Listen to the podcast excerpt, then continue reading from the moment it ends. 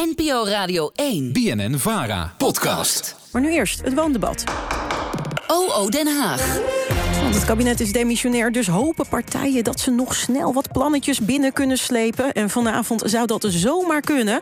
Want eh, dan debatteert de Tweede Kamer over de begroting van het ministerie van Binnenlandse Zaken. En daar staat het thema wonen op de agenda.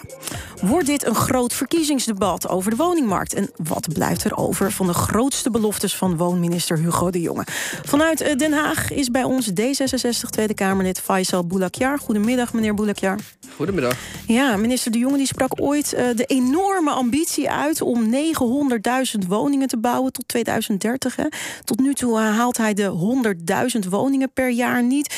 Uw partij heeft destijds ook getekend hè, voor deze kabinetsplan. Waren de plannen nou te groot of is er wat uh, misgegaan in de realisatie hiervan? Nou ja, de ambities waren hard nodig destijds. Want uh, we kwamen uit een periode dat er 300.000 uh, woningen tekort waren in Nederland. Mm -hmm. Dus hebben we gezegd, de komende jaar moeten we echt aan de bak. Ambitie uh, hoog, de lat hoog leggen om 100.000 woningen per jaar uh, te gaan bouwen. het klopt, de afgelopen jaren hiervoor hebben we rond de 80, 90.000 woningen kunnen opleveren in Nederland. En dat stokt nu. Onder deze minister zitten we op 50.000 woningen per ja. jaar. En dat is bij lange na niet genoeg. Nee, dus waren de plannen te groot of is er onderweg iets misgegaan?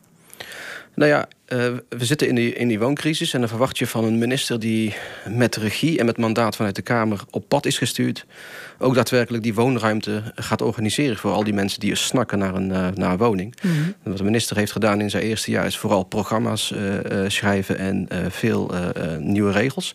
Maar wij zeggen nou ga die hands-on mentaliteit, die missen wij nog bij, deze, bij deze minister. Kijk aan flair en energie geen gebrek, mm -hmm. maar uiteindelijk moet ook gewoon concrete woning worden opgeleverd. En dat is de, de afgelopen jaar niet gelukt. Aha, dus er is onderweg wat misgegaan. De minister is te druk geweest met regeltjes, als ik u zo goed hoor.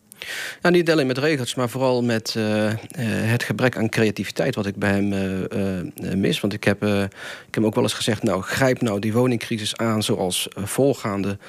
Uh, ministers op zijn post uh, hebben gedaan. Mm. Uh, nou, als je te maken hebt met de woningcrisis, dan ga je kijken naar wat kan wel. En wij als D66 zeggen, nou, maak nou veel beter gebruik van die bestaande woningvoorraad. Dan kun je honderden duizend woningen snel opleveren. We hebben nog steeds 3,5 miljoen vierkante meters aan kantoorvastgoed leeg staan in Nederland. Ook enorm zonde. Dat, kan er, dat kunnen gewoon woningen worden voor studenten, voor alleenstaande, ja. voor starters. Ja, dat gaat dan om bestaande woningen. Laten we, laten we even dieper de cijfers induiken, meneer Boulakjar. Vorige week meldde het Centraal Bureau voor de Statistiek dat de verkoop van nieuwbouwhuizen drastisch is gedaald. Nog maar 3300 woningen werden er verkocht in het tweede kwartaal van ja. 2023. Dat is de grootste daling, uh, meneer Boelekjaar, uh, sinds uh, de start van de meting in 2015. Hoe komt dat, denkt u?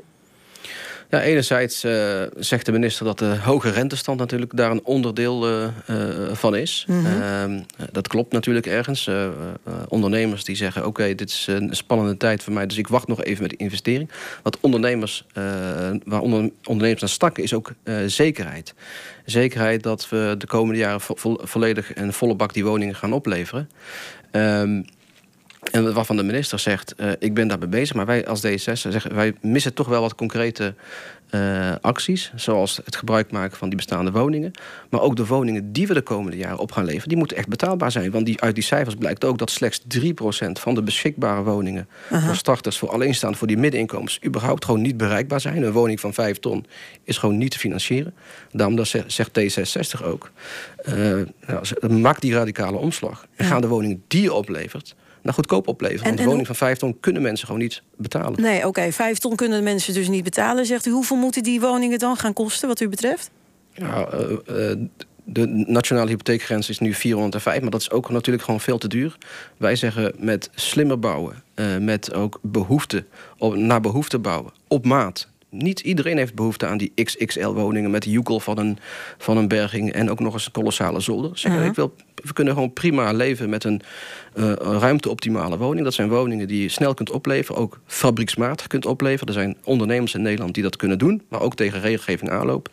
En dan kom je, kom je op uh, woningen van rond de 2,5 ton. Ja? Kan En dat? dat, zijn wel, en, dat is een bedrag wat mensen eh, kunnen betalen. Ja, ja, hoe realistisch is dat? U zegt dus kleiner bouwen, eh, fa- fabriekswoningen, goedkoper eh, produceren dus eigenlijk. Maar tegelijkertijd als we naar de bouwkosten van huizen kijken... die zijn enorm gestegen. Materialen zijn nou eenmaal heel erg duur. Projectontwikkelaars die zeggen... we kunnen Zeker. alleen maar goedkopere huizen bouwen... als we tegelijkertijd ook dure huizen mogen bouwen. Want met dat laatste, daar verdienen ze geld mee. Ja, hoe, hoe is dat dan te midden van al deze situatiefactoren... realiseerbaar wat u voorstelt? Ja, die, die verhalen hoor ik ook terug. Maar tegelijkertijd hoor ik ook verhalen van ondernemers die we hier in Nederland hebben. Die zeggen wij kunnen goedkoop, goedkoper woningen realiseren. Dus eh, productiematig in fabrieken. eh, duurzaam kunnen we heel snel woningen opleveren. Maar die lopen tegen allerlei regels aan. Ehm, en, en, en, en dat moet veranderen. Eh, want je moet ook in een woningcrisis ook goed kijken. Nou, oké, wat is er aan de hand?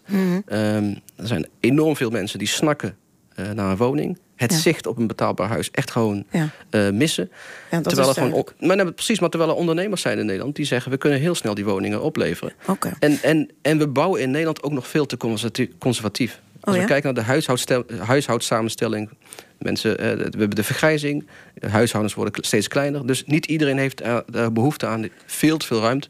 Ik zeg niet dat we mini-studio's moeten gaan bouwen... maar vooral eh, kijken naar grondgebonden woningen... die op maat zijn voor mensen die eh, er naar snakken. Goed, meneer Boelekjaar, het is duidelijk. U, u, u pleit dus voor goedkoper, eh, veel creatiever bouwen. Nou goed, u heeft de hele rits opgenoemd, Mhm. hoe u dat voor zich ziet.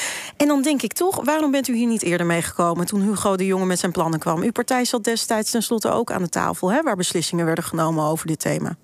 Zeker, zeker. En ik zeg, eh, we hebben Hugo de Jong, de minister, eh, vaker op pad gestuurd om, eh, om met, ja, met de koersverandering, met een radicale omslag te komen. Want ik vond dat hij nog te veel achter de feiten aanliep. We hebben regelmatig plannen neergelegd. Het optoppen, het gebruik maken van de bestaande woningvoorraad. da- Daar hebben wij als D66 eh, flink op gedrukt. En we hebben hem vaker aangegeven. Kom nou eens met die koerswijziging. Vanavond in debat ga ik hem er nogmaals eh, naar vragen. Echt ook een uitspraak van de Kamer vragen van... we moeten in Nederland snel zorgen dat mensen die zicht op een, dat zicht op een betaalbare woning...